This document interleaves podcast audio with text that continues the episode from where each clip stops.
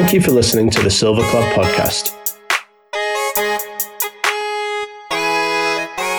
Here's your host, two time Walker Cupper and former world amateur number one Steve Scott, and men's golf coach at Yale University and golf historian Colin Sheehan.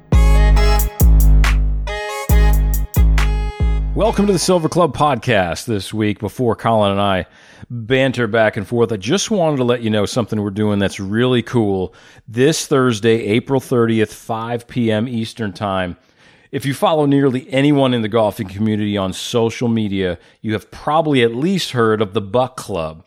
For those not in the know, the Buck Club represents PGA Tour player Zach Blair's mission to craft what he sees as the gold standard for what a golf course should be. Zach will join us to chat about golf course architecture, the game, as well as his vision of the Buck Club. The best part about this chit chat with Zach Blair is that all the proceeds that we collect will go to the Outpost Foundation Emergency Relief Fund to help caddies across the country.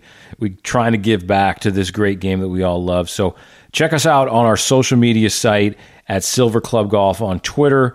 And you're going to be able to register for this great event with Zach Thursday evening, 5 p.m. Eastern Time. We're also on Instagram as well at Silver Club Golf. We're on Facebook too. Check out our website at silverclubgs.com. We are going to get back to playing golf soon. I do hope we're going to have some great venues in the hopper still to come this year. Our one day event in Dallas at Trinity Forest has been pushed back to the fall. Dates will be announced very shortly. And we also have our Silver Club Championship at a wonderful venue in the heart of North Carolina.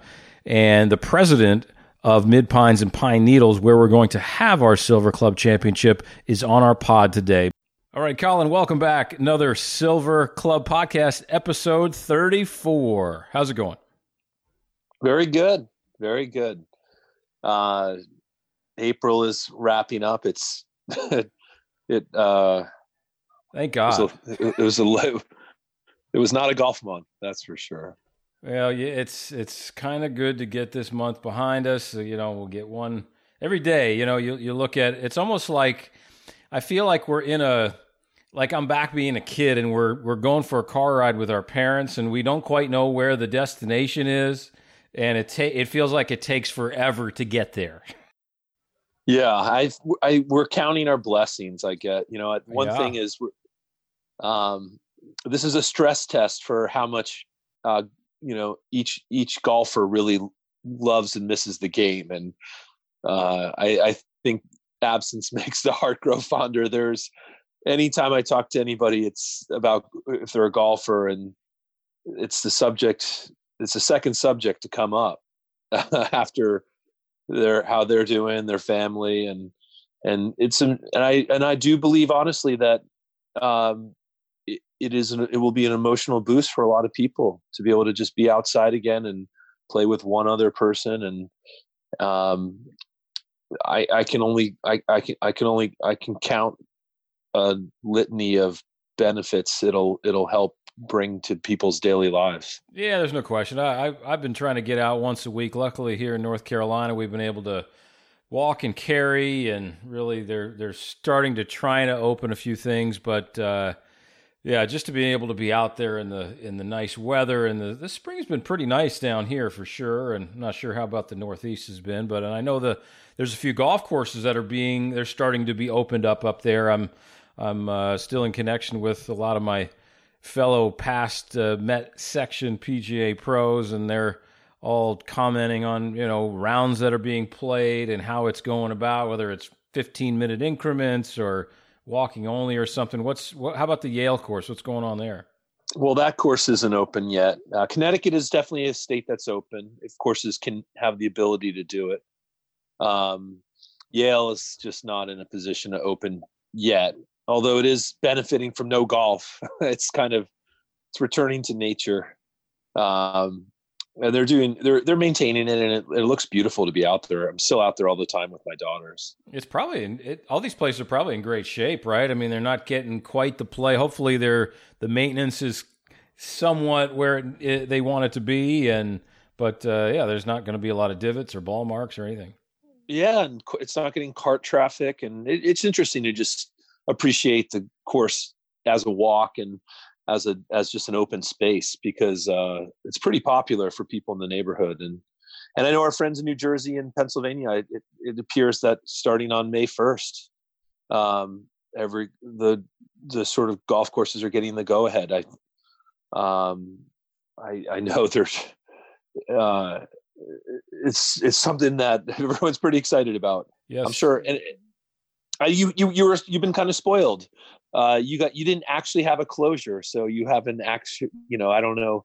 I know you haven't played as frequently as you would wish, but to, to you haven't been exactly denied it either. My, so. my competitive juices, though, like I mean, I've got to play. I play a lot within our Carolinas PGA section, and you know this this next week here we were supposed to. I was supposed to be in Austin right now, trying to get ready for the National Club Pro Championship or the PGA Professional Championship, as they call it, and I still call it the Club Pro, but um, but yeah, it, you know we are supposed to be at Barton Creek this week, and top twenty would go on to play at Harding Park in a few weeks, and that's all pushed back. And I I've, I have not heard any word that they're going to reschedule our side of it. Uh, you know, hopefully the PGA Championship does get played, but yeah, golf is probably uh, it's smaller on the totem pole these days. But you know, one of the coolest things that we've done, though, you know, through the Silver Club and the Outpost Club, and you were uh, you were the moderator of this the other day. Uh, we're doing some really neat uh, author. We're getting some authors in who have written some great books. We had Michael Bamberger talk a little bit about. Uh, I was on the call too, but uh, talk about. We had about fifty people, and Michael Bamberger talked about his book, and you quizzed him. What? Give us the give us the lowdown. He was great. he's he's someone I've known for a long time.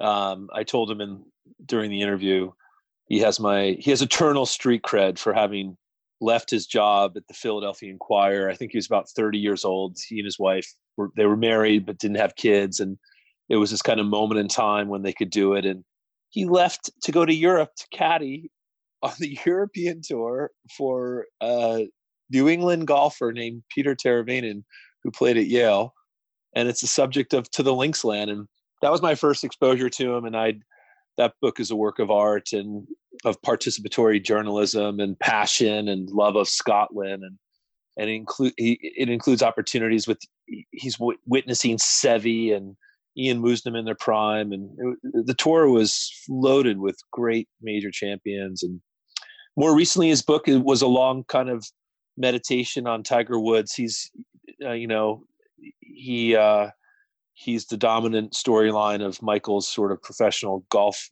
you know, career as a golf journalist, and he's, uh, you know, he spent his time kind of searching for those little tiny data points that, you know, sort of uh, indicated that Tiger was maturing in his 40s. That's sort of what the the book is about. Yeah. Coming back from that arrest, really. That's, yeah. he, he charts a sort of direct line.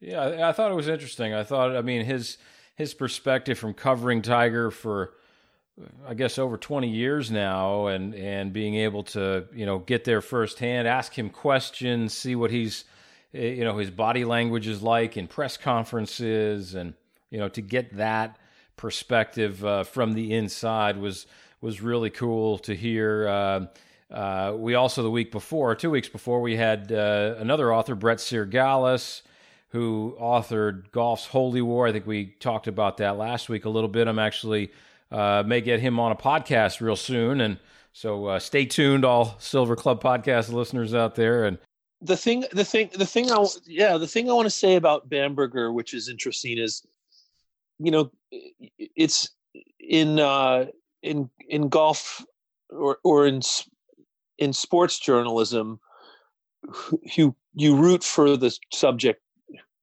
that you're covering. If you're on the if you're on the Giants beat for football, it's much more fun when they're winning. Uh, you know, and the thing with, about Michael and a lot of the other golf writers is they're rooting for professional. They're rooting for all the professional golfers. They want they want them to be interesting and compelling and and deliver a good quote and you know provide a good storyline. And that's the thing is, Mike. The, the, thing you get in the book and you get is like Michael and others and all of us, we we want Tiger to be at his best as a player and as yep. a person. It just makes everything makes the whole process so much more enjoyable. That yes, we are allowed to separate out their personal lives from and, and enjoy them compete and perform on the stage, but golf is it's we we we love the personal storylines we love to we want them to be we want them to just be empathetic and and sort of worthy champions and people that you, you could enjoy admiring. And that's and i and, and you just can see michael so so wishes to just have tiger you know reach the just the sort of minimum echelon of just of good guy status you know and he's pulling for him. And everybody is no one wants to no one wants to have a great player in the top 10 in the world be be a jerk and you know, yeah uh, yeah yeah for playing simple for, right there, there's you know i guess you know pat reed can kind of be the wear the dark hat or be the heel but you know yeah we don't want tiger woods to be that guy i mean look you know there's the i, I can even say that myself with the uh, run-ins i run-in i had with him back in the day right before he turned pro in the that us amateur but you know yeah it, it's uh you, you certainly want him. You want your heroes in sport to be also your heroes outside of sport. I think right. You want them to be the role models for society, and not they're not always necessarily like that. I mean, of course, I think right. of Charles Charles Barkley and his uh, advertisements he always used to do. He says, "I'm not a role model." And uh, I thought that was funny. But uh, I, I want to close on a non golf topic here before we get to our podcast guest today, Kelly Miller, the president of Mid Pines and Pine Needles. Have you been watching the Last Dance at all? The Chicago Bulls story. Have you seen that? So I'm I apologize. Oh, you're you're behind. Okay, all we right. gave up we gave up cable a month ago, and now we're streaming, and I don't know. I haven't figured out how to watch it yet. It on. I'm, it, so yes. I'm a Knicks. I'm a Knicks fan, so I already know how the whole kind of Bulls '90s thing ends. I, yeah, but the, the stories, the, the the the footage, they had like ten thousand hours of footage from back in the '90s from all the i mean even earlier on in the 80s and they talk really the whole story about and all the backstory from jordan where pippen came from dennis rodman they went at length uh, last night you know and then it's really the lead up really to their final hurrah their their final their three-peat. I think it was 95 6 and 7 i think was was that last uh was that one last, year later one that? year later each. Yeah, six, seven, eight. Okay, 96, sorry, I was close. So it was 91, 92, 93, and then six, seven, and eight. I think those were the the uh, the bunches. But man, it was it's it's riveting stuff. It's ESPN, and uh, you'll yeah you'll you'll find it out there real quick. But man, I'm glued to that thing. I know a lot of a lot of listeners out there are too. But but it just showed the, like the greatness of of sport and and how great Michael Jordan was when he was great is you know it was better than LeBron, better than Kobe. I mean, just like all wrapped up into one. I, I, I think that's my opinion at least. I always like the um the story. I don't know if it's if it's uh an old wives' tale or not, but that Davis Love III gave Michael Jordan his first set of ping irons while they were both at Chapel Hill. I together. think that's right. I think that's right. And I I will say this: like there weren't there wasn't much that was cool about golf in the late 80s early 90s and fred couples god bless him he came along and was the first to really kind of give it a little cachet and you know there was greg norman and a few others but um, jordan was such a publicly uh, devoted golfer in the 80s and 90s during his during the peak of his fame that um, you have to I, I do remember feeling good about being a golfer because you know it, Michael Jordan loved it so much. Like it had to be. It, it helped. It gave. It boosted. Like it boosted your your street cred uh, as a golfer that Michael Jordan loved it so much. So I got it. I do want to give him credit for that. Yeah, no doubt. Yeah, he's. Uh, I think he probably liked the, or from at least what stories have told, he's he liked the gambling portion of the game, maybe maybe more than the game itself. But uh, yeah, really really cool. I, I certainly wouldn't get any in any money games against him. I uh, I, I couldn't afford the first hole, I don't think. But uh, look, uh, great chatting with you, Colin. Uh, really looking forward to getting to hearing this podcast here with Kelly Miller from Mid Pines, Pine Needles. Uh, I know you've had some experience with Kelly and and been to those venues. Too. What's what's your take, real quick, before we get to the pod? Well, you can't say that Mid Pines and Pine Needles are underrated anymore because they've they're finally getting the attention and praise that they deserve. Each got a nice um, restoration uh, effort from our friend Kyle Franz, and uh, just gorgeous, gorgeous in the winter. I love, I love Mid Pines and Pine Needles both. Um, they're they have just the right mix of terrain, just elegant bunkering, classic Donald Ross, well preserved, terrific properties. I I love I love I love both places. I I I would go there anytime, I'd, and I'd play there any month of the year.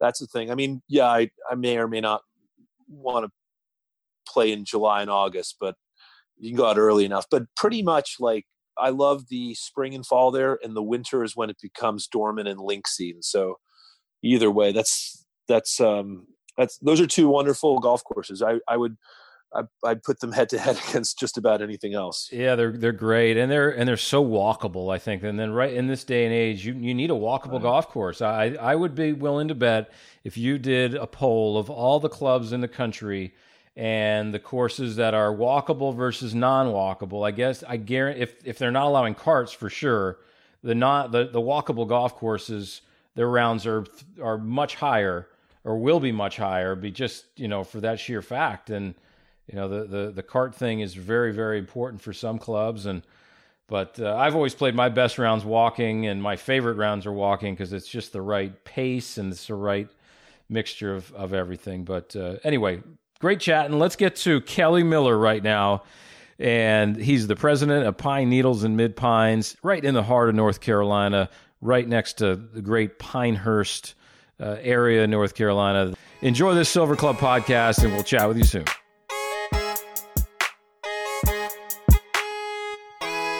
Our next guest on the Silver Club podcast, Mr. Kelly Miller. He's the president at Pine Needles and Mid Pines in Southern Pines, North Carolina, right near Pinehurst. Welcome, Kelly.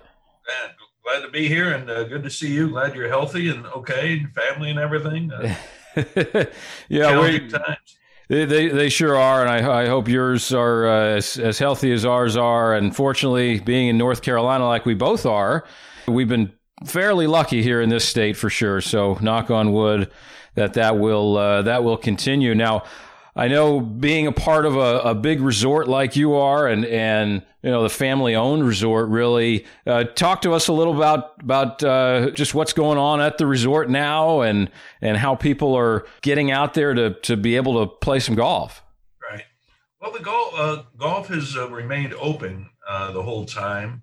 Um, it's a uh, it's a little bit different golf, um, meaning that uh, mostly members, uh, locals, uh, and not a lot of out of towners, other than if they're coming from somewhere in North Carolina, most likely, because it's all drive stuff. You know, people that are coming and driving to the area. Right.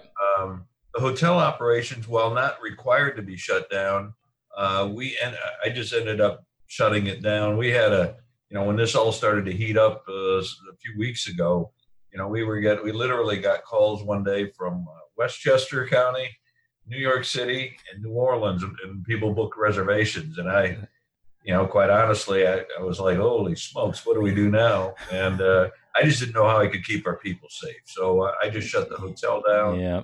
and said, "We'll uh, to wait till we can kind of figure this out." Uh, the food and beverage, you know, you can open for carry out uh, or take out. So we did that for a little mm-hmm. while, and then we kind of went back, and now we're uh, we're back up about uh, I think four nights a week uh, that that we do the takeout service. Kind of a, a limited menu and stuff that uh, the members have always liked when they uh, come here, whether it's burger or yeah. fried chicken, briskets, and all that other stuff. So uh, just trying to figure out and keep our people busy uh, as as much as we can. Obviously, we've had to uh, some of the people who use uh, we've used a lot of PTO, the paid time off, and uh, uh, some folks have gotten laid off uh, as it relates to it. You know, with unemployment and with the federal help, yeah, it's been, uh, it's been helpful for them. So, uh, and really just you know, it was kind of such a crisis at the at the point trying to figure out what we're going to do and this whole you know the CARES Act and the PPP loan and all that type of stuff. So we've kind of settling on all that and now really kind of looking at you know, what do we do? What's the resort look like? What a hotel? What do we got to do for to keep our people safe? What do we got to do to keep our ensure that our guests are safe? So, uh, you know, because this isn't to. I mean, a lot of the things that are happening, even on the golf course, uh, especially on the golf course, it's because it's relatively safe out there if you you distance. Um, you know, like you know, there's no rakes out on uh, in the bunkers. Yeah, rub it over with your feet, right? Yeah, yeah. and there and, and and there's a lot of and there's a lot of sand uh, in the area that you live in. Anybody who has not been to the Pinehurst Southern Pines area, really in the heart of North Carolina, is really missing out. And I know they're gonna they're gonna flock to your place as soon as they can. But just uh, we'll we'll talk a little bit more about the resort and the golf courses in a moment. But I just want to talk about about you and your golf career. Obviously, you've had a if anybody's been uh, you know paid attention to the golf world in the last 15, 20 years, they've they've seen your name out there a lot. And uh, incidentally, we even crossed paths uh, in that 1996 uh, U.S. Amateur in the third round. Uh, so uh, I, I, was able to slip by you. Thank you very much on my way to facing the the Tiger, but. Uh, that was uh, you. You've been a wonderful player for a long, long time. Uh, highlighted by uh, a mid amateur championship in the Carolinas, 1996 Azalea Amateur champion. Talk to us. You know how you got into the game. I, I know you uh, you went to the University of Alabama. Talk to us about how you ended up in Alabama and then your transition really to the Pinehurst area. Sure. Yeah. yeah happy to do that. Well, I I think uh, I, let you buy seven and six or something crazy. You were, it was a lot closer than that. you were very good, but you had a really pretty caddy. yeah, there's yeah, she's distracted. She tried she tried to distract Tiger. uh, well, uh, I'm from uh, uh, up north, a little town called Michigan City, Indiana, which is right on the border of Michigan and Indiana. And uh, long story, I ended up going to a golf camp uh, down at the University of Alabama because back then they didn't really recruit nationally just kind of stayed in, in touch with the coach, and then uh, ended up going down there to, to play golf. You know, I had some options up there in the north or in the Midwest, you know, but uh, you know, you got when I went down there and, and saw, you know, it was first of all it was warm year round, the pretty girls, the whole deal. So I ended up going to Alabama and uh, had a great time there at the university wasn't really all that great a player uh, at the university. I probably got better once I got out and started working on it a little bit. Um, but uh, met my wife Peggy Ann there, who's the daughter of uh, uh Warren and uh, Peggy Kirk Bell, and so uh, we ended up moving out here in either late 81, 82 sometime, and then really just kind of got immersed in in the business. Mm-hmm. Um, unfortunately, uh, Mr. Bell passed away fairly suddenly after we got here in uh, 1984, mm-hmm. and so then that's when I really got immersed uh, in, into the business, and then started coming back and playing a little bit of golf in the, I guess I want to say 87 to 88 time frame, and you know, kind of one thing led to another, and you know, started wanting to compete a little bit more, and and been very fortunate, you know, to I wake up. Uh, this little present time uh, excluded, I wake up every day and uh, feel like the luckiest guy in the world to be able to do something that I really love. It doesn't feel like work, and uh, um, you know the places uh, golf has taken me, and uh, and the friends that I've made have been uh, um, really unbelievable. I mean, our, our, whole family. I mean, it, of course, it started with Mrs. Bell and her family. I mean, really revolves obviously around golf, and it's kind of neat. Our kids our kids all love to play the game. My son's fairly good. He went to Ole Miss and played for a year there. So, um, not really work. you imagine, yeah, the, the golfing genes are are certainly in that family. It's amazing how fate really intervenes in our life, and you you know going to Alabama and then meeting meeting your your wife now, and and and how that really leads you to to the the sandy area of, of the Carolinas and uh, really just a golf haven, if you will. Describe, really describe the Pinehurst, Southern Pines area for somebody who hasn't been. Yeah, you know, I, I kind of go back to the first visit that I ever came. And for those of you that uh, have been here, you know that drive down Midland Road, which is a, you know, kind of a, it was originally the, supposedly the uh, original four lane road, but it's divided by these majestic pines, and it's one of the prettiest drives anywhere in the world.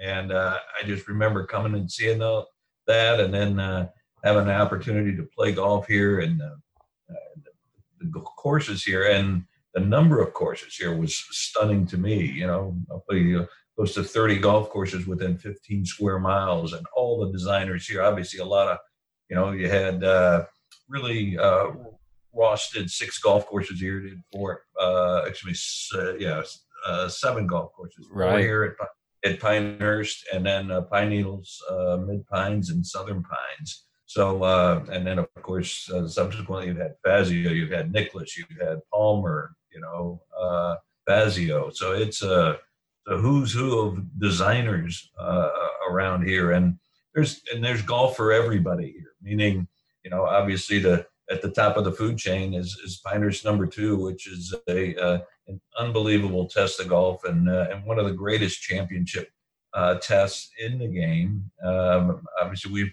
feel fortunate to have our our courses here, but yet for folks that are beginners, there's stuff uh, all levels, all price ranges, and uh, and hats off to the folks at Pinehurst who've done some really neat things over there with right. uh, you know the Cradle, the Deuce, uh, you know the brewery that they've done. So uh, I'm a big fan of theirs. I hope they keep going, and uh, we we compete a little bit, but we're more. Uh, uh, together and trying to get more people to this area.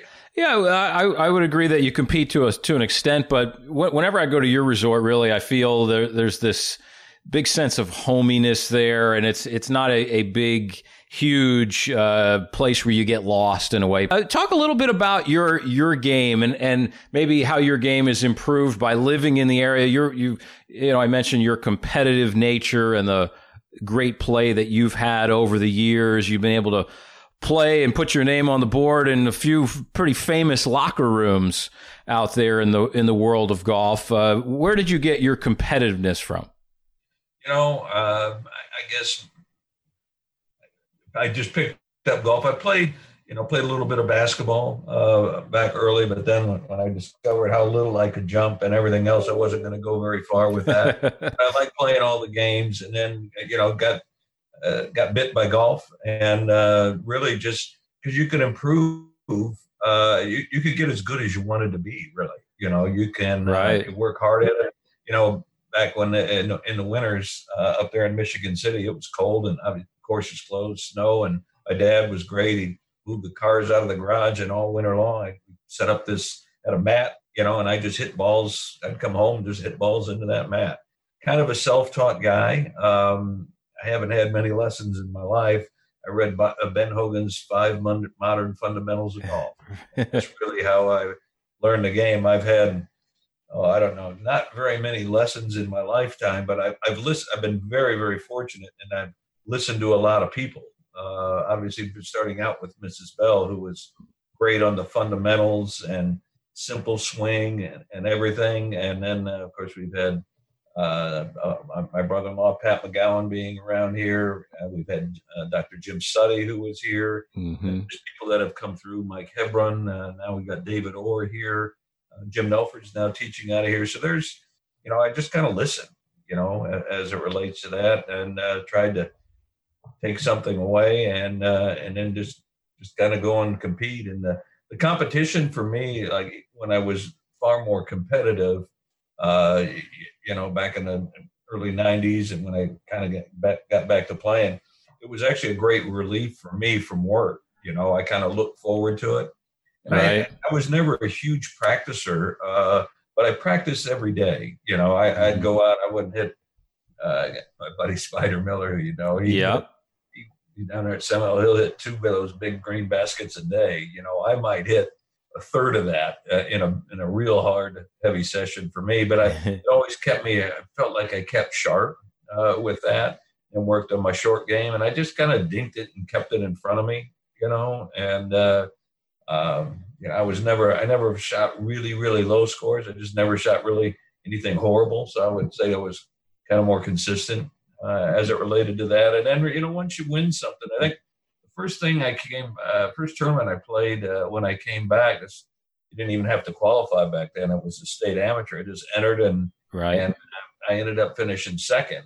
And I thought, well, that was kind of fun, you know. And, and so when you have a little bit of success uh, then you kind of like like going and doing it. Uh, surely, uh, success breeds more success, and you you definitely had a little bit of success. I mentioned a couple of the great places you get a, a chance to play. I'll mention one of them because we had uh, the esteemed head pro slash general manager on one of our Silver Club podcasts a few episodes ago, Bob Ford. Uh, you won the huge Coleman Invitational there back in 2001. Your name is is in that locker room on the board. Your paint is is solidified forever there. It, but one one thing that I, I read that you, you there's a quote that you said that first timers learn a lot the hard way. A lot of thinking is required around Seminole. Give us an example for those who haven't been able to be able to play at Seminole. Give us an example of of how people learn the hard way there. Well, um, you know, it's a it's a big wide place uh, as it relates to it. So driving, you know, most driving isn't that critical. However, uh, in, order to really score there, it does help if you're hitting from the proper side of the fairway. And that's what Ross, the strategy that Ross had on that golf course is really phenomenal, especially when you consider it had to be on, back then they played a lot more, but on the ground versus in the air. Right. what they play now. So in order, if there was a pin on the back left, you needed to be on the right side of the fairway because they were hitting it and running on. So uh, hitting, you know, it's really a second shot golf course, um, and it's the ability to control your ball and control the spin on of it. You know, spin on it because it takes you know marginal shots and just kind of the way those greens, uh, the slope on them, you know, the contouring on it, uh, it kind of deflects away mm-hmm. shots that aren't properly struck. And then the, the other thing is really knowing, you know, kind of where to miss it. Uh, and I think that's kind of what I probably when I was playing more competitive, I was probably having played a lot of rounds down there is I mean you can I mean as a, for instance you can you don't really like to short side yourself but if the wind's into you maybe that's not a bad play. You know what you don't want to do is short side in downwind um, so you just kind of you got to look more at more at the wind. Right. uh, so you know you might be better off going into the back bunker because it's like on the fifth hole there you, you know, if it's downwind, you know, you want to get into the back bunker because you're at least hitting back up into the wind uh, coming back at you. So right, just kind of working your way, and then you really got to stay sharp on the greens. The greens have so much slope, so so many contours in it. Uh, and most people, I I believe this, you know, a, a lot. Most people way under read where their break, how much break to play. Mm-hmm. You know, and you know you can you know, you go out there and you look and you say, well, this is, you know, breaks a cup to the right. Well, in the reality, it's probably, it's probably a three foot break, you know, the pace. and then you throw 15 mile an hour wind at your back, uh, and then you're, you're totally guessing. the real, real good thing is just just follow the old pro around. Old, old, pro gets it around that golf course pretty good still. Mr. Ford absolutely does. And uh, what, what are some of your? You, you mentioned Ross and that type of golf course. What what are some of your other favorite courses, whether either here domestically or or internationally? Yeah, um, you know, I, am a sucker for the old course. You know, mm-hmm. I, I, love St. Andrews. Uh, love all the quirks uh, about it. I mean, it's just so historical and everything else. You, I just kind of get creeps every time I, I, I go play that golf course. So, um, you know, and over there, Muirfield's fantastic. Uh, I'm fortunate enough to be uh, in the R&A, I also joined a neat old place called Prestwick, which which has some some great uh, history there. But you know, you got Royal County down. You know, there's so much great golf over there. And in here, same thing. I mean, uh, obviously Seminole, Pine Valley. I think Pine Valley is still probably the 18 greatest holes in the game of golf. Mm-hmm. Uh, there's just no weakness uh, that's there. I uh, love National Golf Links. Merion's fantastic. LACC, uh, obviously, I mentioned Wingfoot, but I mean, there's so many great golf courses. And then the really neat thing about you know the amateur uh, golfer, I, what I call the cocktail tour, and I've been fortunate enough to to have played in a, a number of them, is the, the golf courses uh, that we've been able to play are unbelievable, and uh, I feel very very fortunate. Well, it's a, it's a fun it's a fun little circuit to be able to play, and and the the interaction, the the fraternizing with your with your fellow players from all across the country, I think is probably the that's probably one of the, the, the best parts about it for sure. And you you just you meet a lot of great people along the way. Uh, and you you play with a lot of players that are your age or maybe younger than you or whatever. Where I, I've I've thought a lot about this, you know, over the last 15, 20 years, really since we've played that 1996 U.S. Amateur. The the mid amateur. What what is your take on the mid amateur's place in the game right now? I think you you host a, an event there at, at Pine Needles and Mid Pines for mid amateurs, don't yeah. you? Yeah, yeah, we do. I mean, it's a uh, you know the mid amateur. Even now with the mid ams, you know the older mid ams. You know if you're up there in the you know the 45 to 50 year old range versus the young mid amateurs, the 25s and even some of these 30s 30 year old folks, the distance difference now is so huge. You, you, know, back when I was growing up, of course, not quite hickory clubs, you know, but uh, certainly persimmon woods. You know, if somebody hit it by you, you know, 20 or 30 yards was a, a lot to be by you, you know. So if remember in college, I was a 245 hitter, you know, with my driver. And at the time, you know, uh, guys like Couples and, and uh, Azinger and those guys, they were 270, 275. So, I mean, that was 20 or 30 yards by. Yeah. You know, I go out there and play now, and I'm longer, you know, not quite as long as I've ever been, but, you know, if I get out there and I hit it 250, 260, maybe if I hit a really good one. But then there, there'll be people that hit, drive it, you know, 320, 330, and I'm, I'm like 70 yards behind them, you know, and so that makes the game so much harder, you know, as it relates to play somebody like that. And I think that's what some of the mid ams are experiencing now, older mid ams versus the younger mid ams. But all of that's, you know, with time, all of that becomes pretty relative because they're all hit. Sure, sure, sure. Uh, let's just let's dive in really to your golf courses here, uh, Mid Pines and Pine Needles. Talk us through the, the, the playability level. I think that's really the the key word that jumps out in my mind. The the golf courses that you have there are are ultimately walkable, which is even more so important in in this day and age, right? This moment. But just talk us talk to us, uh, you know, generally about about the golf courses and and how they are different or how they're similar. Yeah. Okay. Sure. Thanks. Yeah. We. Uh, Kyle, uh, they're both Donald Ross golf courses um, built in uh, Pine Mid Pines was built in 21 and Pine Needles in uh, in 28.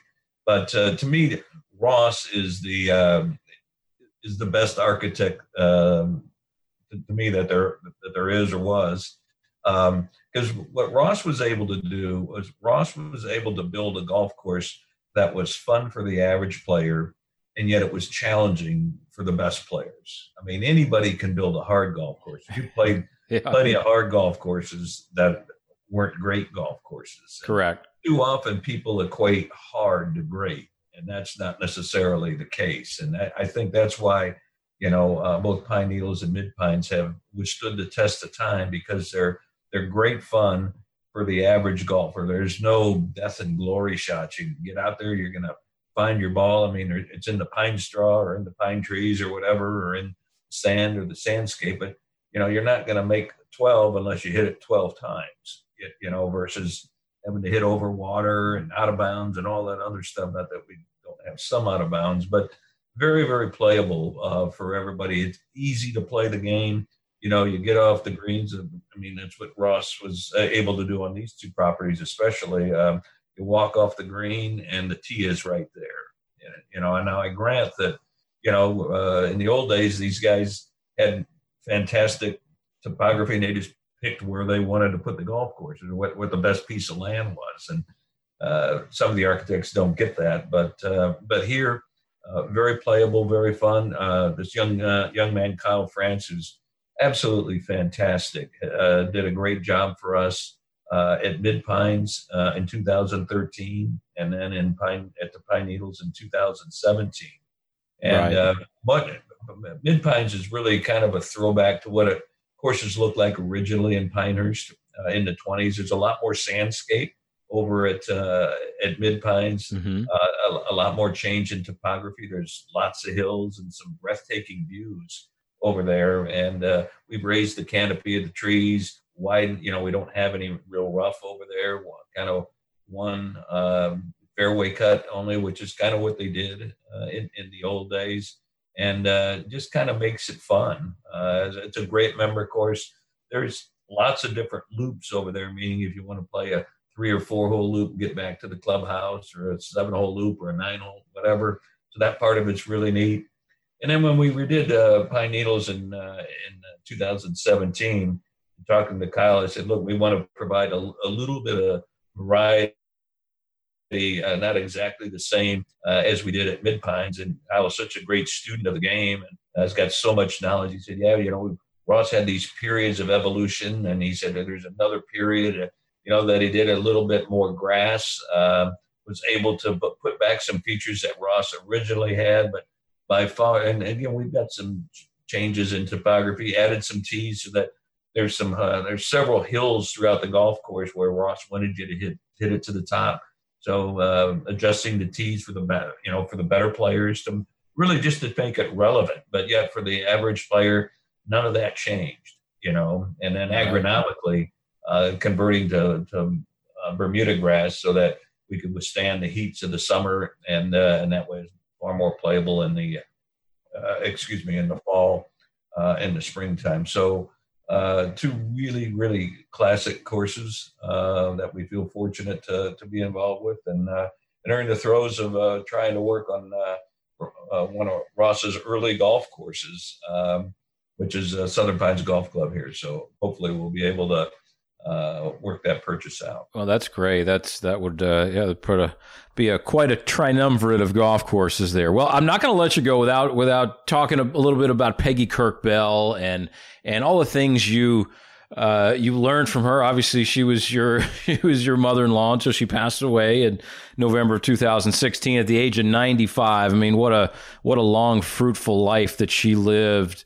But what what sort of things did you learn from her? What were her best attributes? I mean, what was it like to put put us in your shoes for a moment? What was it like to hang around the the great Peggy Kirk Bell? Yeah, what an amazing lady!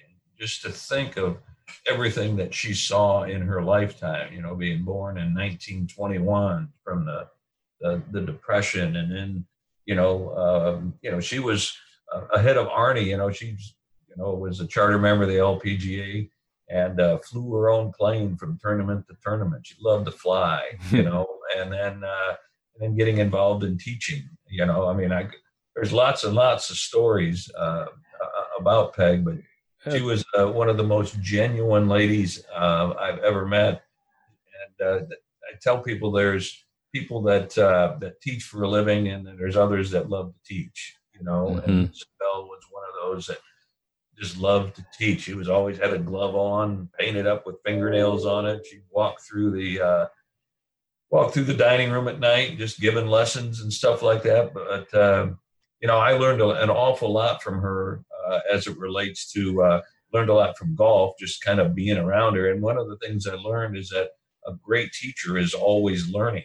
You know, mm-hmm. she would mm-hmm. sit in back in the old days. We had to National Golf Foundation here, and and uh, Bob Toski would be speaking, and Jim Flick, yeah. whoever, and there's Mrs. Bell sitting in the back of the classroom, and I was like, "Hey, what are you doing back here?" She goes, "Oh, I'm learning." You know, so I think greats are always you know trying to learn, and uh, she became a great teacher because um, uh, she had a passion and she and she always wanted to help people, and I say uh, she was a she was a great teacher, and she taught more than just golf. She taught about life. You know, she was so uh, so strong morally, and uh, everything that she did had a woman of tremendous faith, and uh, uh, like I said, there and also a, a, good sharp businesswoman. There wasn't any key business decision that I made here that she, you know she wasn't in on, it, and she'd be the first to say like, say like we needed to buy some of this land around here. Let's go get it, and opportunity came to buy mid I love that. That's how I started. Tell tell us tell us one before you leave. Tell us one one of your favorite stories about uh, about Miss Bell. Yeah, you know the one I tell most about is that uh, when I first came here, I was uh, just had started dating Peggy Ann, and we came down uh, in the springtime for spring break, and obviously I'd heard about uh, about Mrs. Bell, and that's when I had the majestic drive down Midland Road, and uh, Mr. and Mrs. Bell every night, probably you know four or five o'clock. They just gather at the first tee, and however many people wanted to come play, they just came. There might be three, there might be five, there might be eight. And everybody just went and we played. And remember, we walked up on the first tee and, you know, took a left to go to the back tee. And that's where, where the guys were going to play. And of course, Mrs. Bell came back there. And so now this is, uh, uh, this is probably 1981. So at the time, you know, Peg is uh, 60 or 61 years old.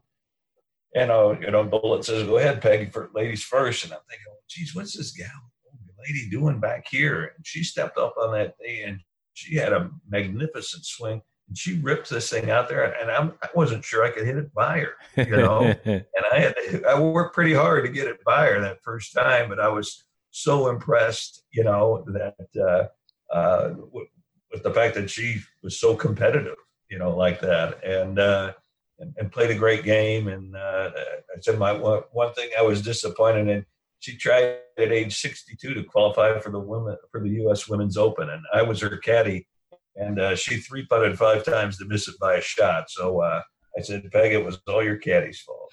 But uh, great, great, great lady. Well, that that's great stories, and whenever you walk around the the the resort there, and there's just all the pictures and memorabilia, and you can't help but feel nostalgic about that, and and it's just a, a great warm feeling when you walk around the the grounds there. You, you've hosted three U.S. Women's Opens. 1996, 2002, and 2007. You've had some unbelievable champions at the uh, at, at, those events. We had Cristie Kerr in 2007, Karrie Webb in 2002, and Annika Sorenstam uh, back in 1996. Is that right? Yeah, that's right. And then uh, we had the uh, Senior Women's Open uh, last year with uh, Helen Alfredsson won. What a great champion, great gal. And so, that, yeah, it's it, I think um, great golf courses produce, produce great winners. And we've been very fortunate to have great winners, and we'll uh, look forward to 2022 when they come back. Well, we will all look forward to to doing that. Now, just to, to put a bow on this, you're you're the whole lodge, and everybody can take a look on pineneedleslodge.com. It gets you into the Mid Pines uh, segment as well. What sort of things are you doing now to help facilitate the social distancing and the faster play and all that? You've, you've got a pretty cool, uh, some electric bikes uh, coming yeah. through now. Talk, talk to what, what yeah. what's that about? You know, it's it's funny. Uh, we ended up. Uh, I, I, thought they were really neat. They, they're with um, uh, Sun Mountain. They've got a program, and we've been kind of monitoring it for the last kind of couple of years. They've made some each year they'd advance it a little bit more, and then finally I said, Let, let's uh, let's try some of those. So we tried eight of them, and it has been an unbelievable hit. Now it's probably even more so now, just because uh, of the social distancing. So uh, you know, obviously you're one one person on a bike. Yeah, uh, it's great fun. The pace of play that you can play, and there was four of us uh, played with Mark Loomis from uh, Fox Sports last night here and his son, and uh, we played 18 holes in two hours. You know, wow. so I mean, you're going and uh, now you won't always do that because there may be somebody in front of you, but it's uh, it's still really fun uh, as it relates to that. You know, people can come. It's uh, one to a cart. Um, and, and what what's happened, I, and I think it's true in golf overall. I think more people are starting to walk. You know, we've always encouraged walking. Uh, we've got uh, we've probably got a couple dozen uh, trolleys, as we call them, where people can just go and walk. Right. And I, and I think you know a lot of this, uh, this distancing and a lot of the, uh, the sanitizing and all the other things, they're not. You know, even if let's just say if we open up May one, May fifteenth, June one, you know, because there's no, you know, there's no vaccination and there's no no cure for it. All that stuff's going to continue on. So we want to make sure that people can come here, uh, enjoy the place. Our people are safe. Uh, our guests are safe. Our members are safe.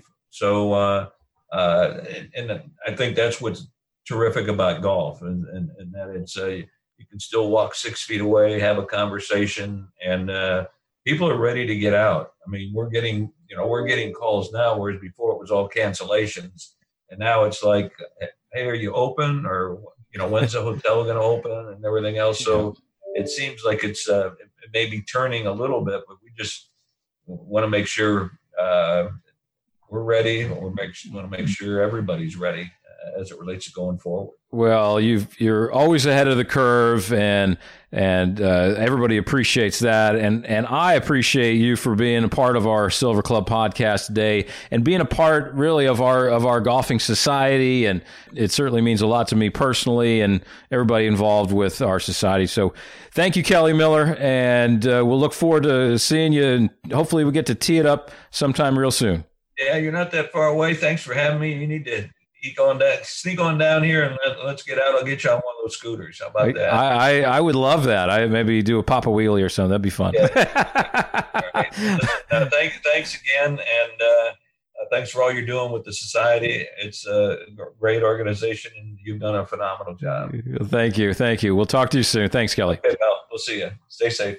A big thanks once again to Kelly Miller for dropping all of the knowledge that he did, and just what a great man, a generous man with a golf rich history.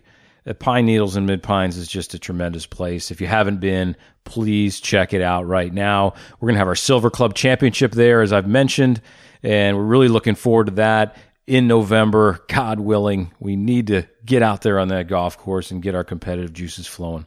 Thank you all for listening, downloading, subscribing to our Great Silver Club podcast. We've had some wonderful guests. Check them all out along the line. Again, this is episode 34 that you just listened to. And we've just had a tremendous time bringing you people really involved in the fabric of this great game that we love. So until next time, everybody, stay well, stay safe, and we look forward to bringing you another Silver Club podcast real soon.